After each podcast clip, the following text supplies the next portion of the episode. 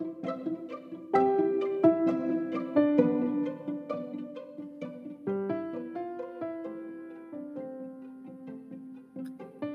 Alice in Wonderland, Lewis Carroll created an epic female character. I've always loved her, and I admire that through her misadventures, she recognizes that very few things are really impossible. Hello, and welcome to Six Impossible Things. I am your host, Matt Collage, and I'd like to introduce you to my humble approach to understanding your creative potential.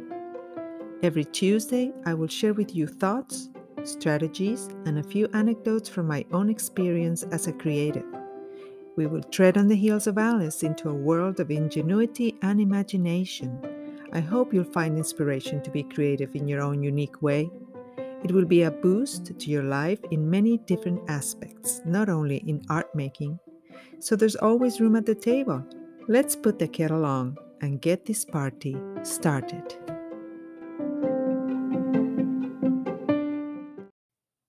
Hello, and welcome to the very last episode of 2022. I just have a few words I'd like to say before the episode starts. First of all, I can't believe how much ground we've covered. I remember the first few episodes, I was so nervous. But in fact, I'm still nervous.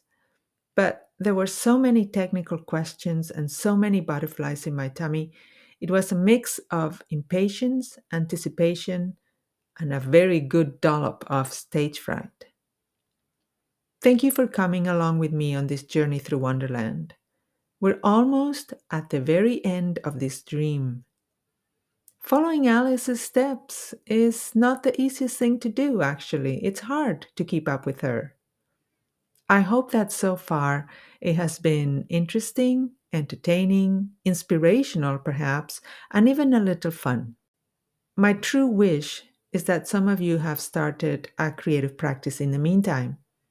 I would call that a total success, if only because I know for a fact that whatever your situation, having a creative outlet can only improve it and make it more manageable. Full disclosure, I have recorded and edited all this audio in between pain episodes, and also in the breathing spaces that my depression has allowed in the last few months.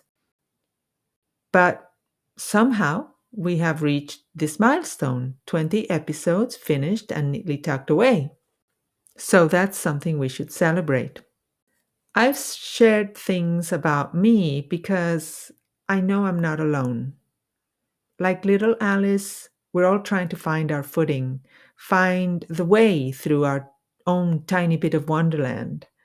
And what better way to reach for some solace than through making things with our hands?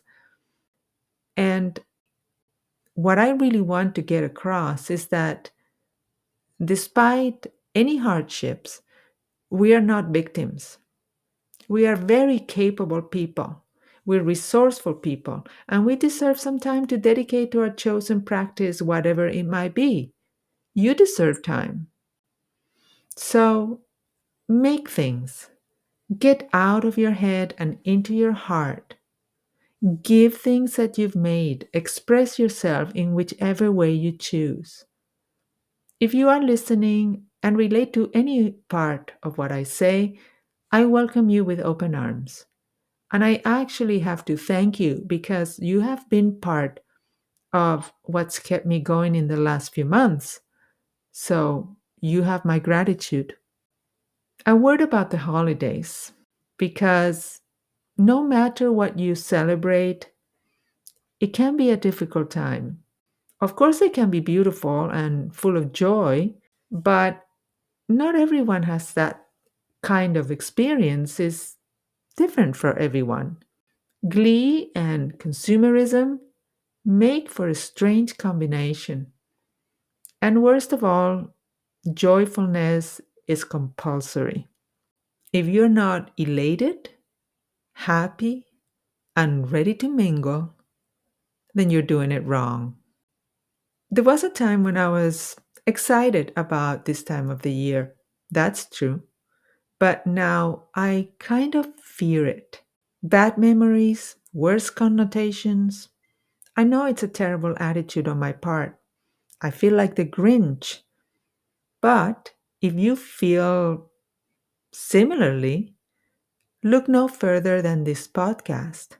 Well, please avail yourself of everything and anything that can help you feel better and remain calm in the face of a tsunami of tinsel and lights.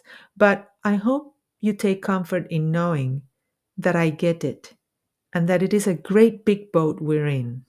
A lot of people feel this way, and there's nothing wrong with it.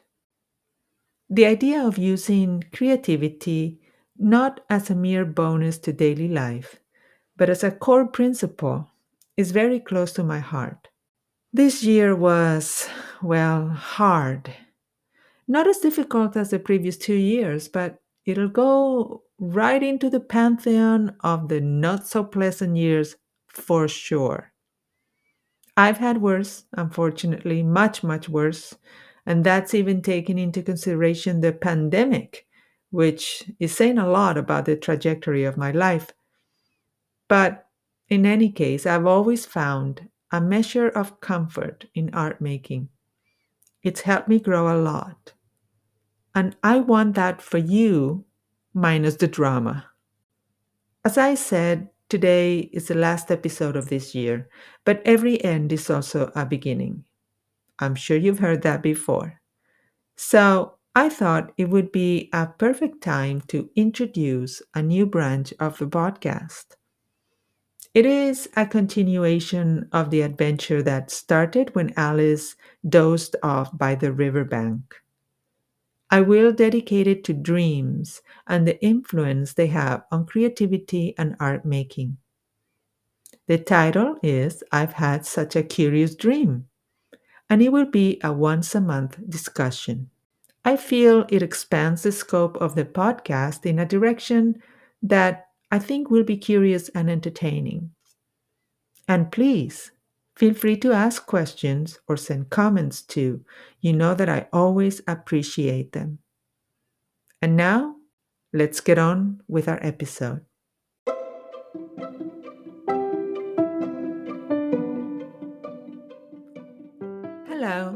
Today we're back talking about dreams. Everybody dreams, and I have pointed out before that daydreaming specifically is a common trait among artists. I like to think of dreams as little doors that open and close at their own convenience.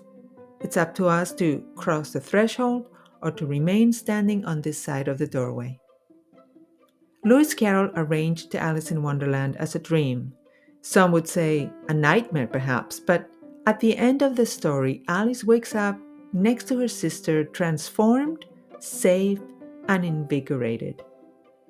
We will be talking about many topics that have to do with dreaming, what dreams are made of, and I stole this from Dashiell Hammett's The Maltese Falcon, how they influence creativity, the role of memory in the inception of dreams, and how you can use dreams in your creative artwork.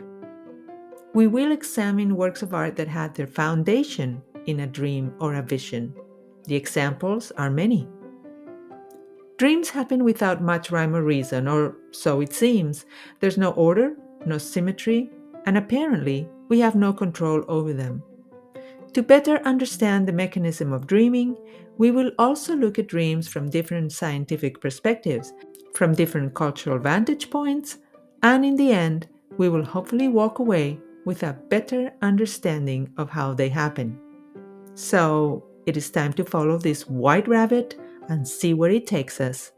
It will be another adventure and surely another chance to learn and be inspired. Cheers!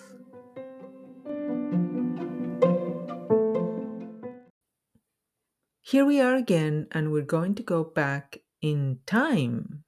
Well, that's not completely true. We're going to move back and forth between the past and the present, much in the same way that dreams do. So follow me with eyes and ears wide open, and let's find out what awaits in the land of dreams. The reasons why humans dream remain, one of behavioral science's great mysteries. There are so many theories being postulated, and a lot of them are contradictory. But there seems to be a consensus that dreams do have a purpose. It's safe to say that dreams, you know, don't send us messages about the future as it was believed in many ancient cultures, but instead, researchers now think that dreaming is useful to the brain and our general well being because it helps us with memory consolidation and mood regulation. We will learn more about all the science of dreaming in future episodes, but today we will remove the first of many veils to reveal one dream I recorded in my first notebook. These dreams are in no particular order because time has no bearing on their content. So I'm starting somewhere in the middle. The middle of what? Well, I couldn't tell you. You know by now that I'm from Spain and specifically from Madrid. You might have noticed a slight accent and some weird grammar sometimes, so my apologies for that. But in any event, it's relevant to today's episode because I think that being an immigrant is an experience that typifies fragmentation.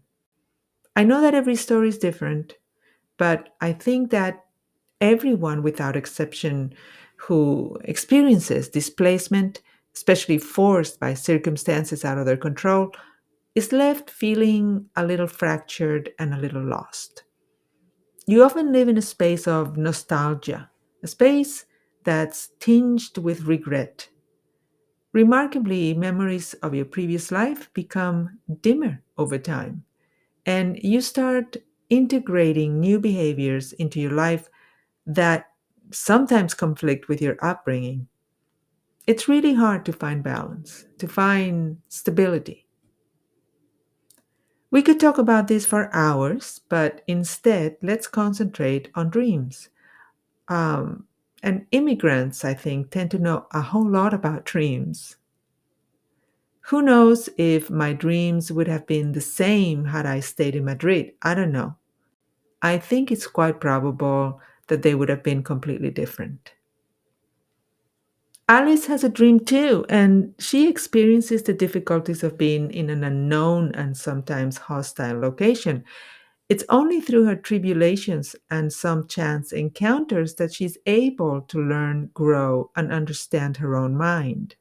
So, with Wonderland as my backdrop, I'm going to tell you a short story. Nothing special, it's just a dream about cities, buildings, houses, streets, and the ghosts that live in them. This is page 13 and a half of my first notebook. This is what I wrote at the time. I am in my apartment in Madrid, or should I say our apartment, because it is my parents' house. And I go through the kitchen and onto the back terrace. The terrace opened up to an indoor patio. My mom used it uh, as a dumping ground for all kinds of things, mostly plastic bags within plastic bags and laundry waiting to be washed. When I look down at the bottom of the patio, I feel dizzy. It feels like I have vertigo. The patio floor down below is made of terrazzo. I don't know if you're familiar with that. It's a kind of tile. And today, now that I'm looking down at it, I can tell that it's been hosed down because it's moist.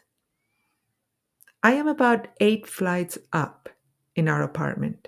It's pretty high, but I can smell the water evaporating because of the heat. It's a hot day. Until this point in the dream, I am a grown up, a visitor in my childhood home. In a moment, I am a kid. I am at the dining room table drinking chocolate milk. My stomach is hurting. I know I'm late for school and I will miss the bus. My mom keeps telling me that it's cold outside, so she puts on me three or four different coats.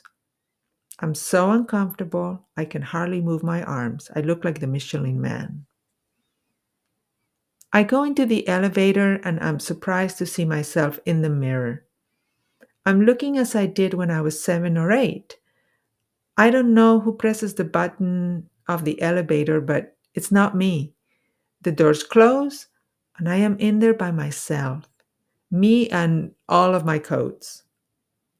The elevator keeps going down for a long time, and I pass the ground level. Someone else must have pressed the wrong button, I think. I am suddenly in the basement, and all I can think is that I will miss my bus and the neighbors will poke fun at me. The dream ends when I'm trying to reach an intercom that is placed on the wall. I'm stretching my arm and standing on my tiptoes but it is out of my reach completely. I know I've done something wrong and I am in trouble. And by now it's dinner time, but I don't want to go home. I have many dreams with these recurrent elements elevators, buildings, corridors, glass doors, underground garages. All of them are emblematic of city living, the dreams are very much like a reel, but sometimes they skip a scene or two. They can be confusing and anxiety inducing, but I also have some pleasant memories that come back unexpectedly, things I didn't think I remembered.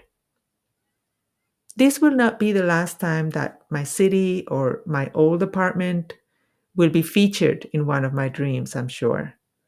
I have written down dozens of such dreams over the years, and it has been fascinating to discover what my childhood brain was taking in as important information. Now it is communicating that information back to me through dreams, and I listen.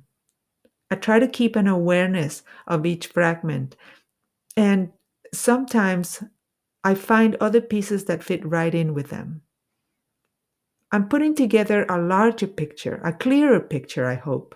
But there's still so much that needs to be brought into focus. So much has been lost to time or replaced by what people have told me.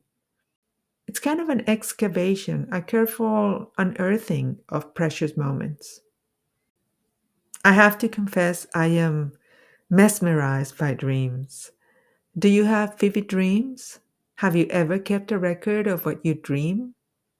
My intention is not at all to interpret or assign any kind of meaning to any of my dreams, let alone your dreams. I am just here for the stardust. I intend to sprinkle it all over my artwork, and perhaps I will be able to capture a bit of the mystery and the beauty of dreams. And you can do the same. In two weeks, we will meet again to chat with Jenny Villanueva. She will be sharing her tale of drastic life changes and mental health challenges. She'll tell us how art making became her saving grace at a time of deep changes. She's a blossoming artist who combines fragility with determination and hope for the future. Join us to learn about her experiences, her current plans, and how she intends to move forward with compassion and creativity. It's a tale of transformation and new beginnings that is absolute perfection for starting 2023. It's been yet another struggle, unless you've been exceedingly lucky, of course. So let's look forward to this blank canvas together and let's fill it with color and hope. Until then, I want to wish you all good health, peace, and many, many opportunities to be creative in the new year. Happy holidays and lots of love. Bye bye.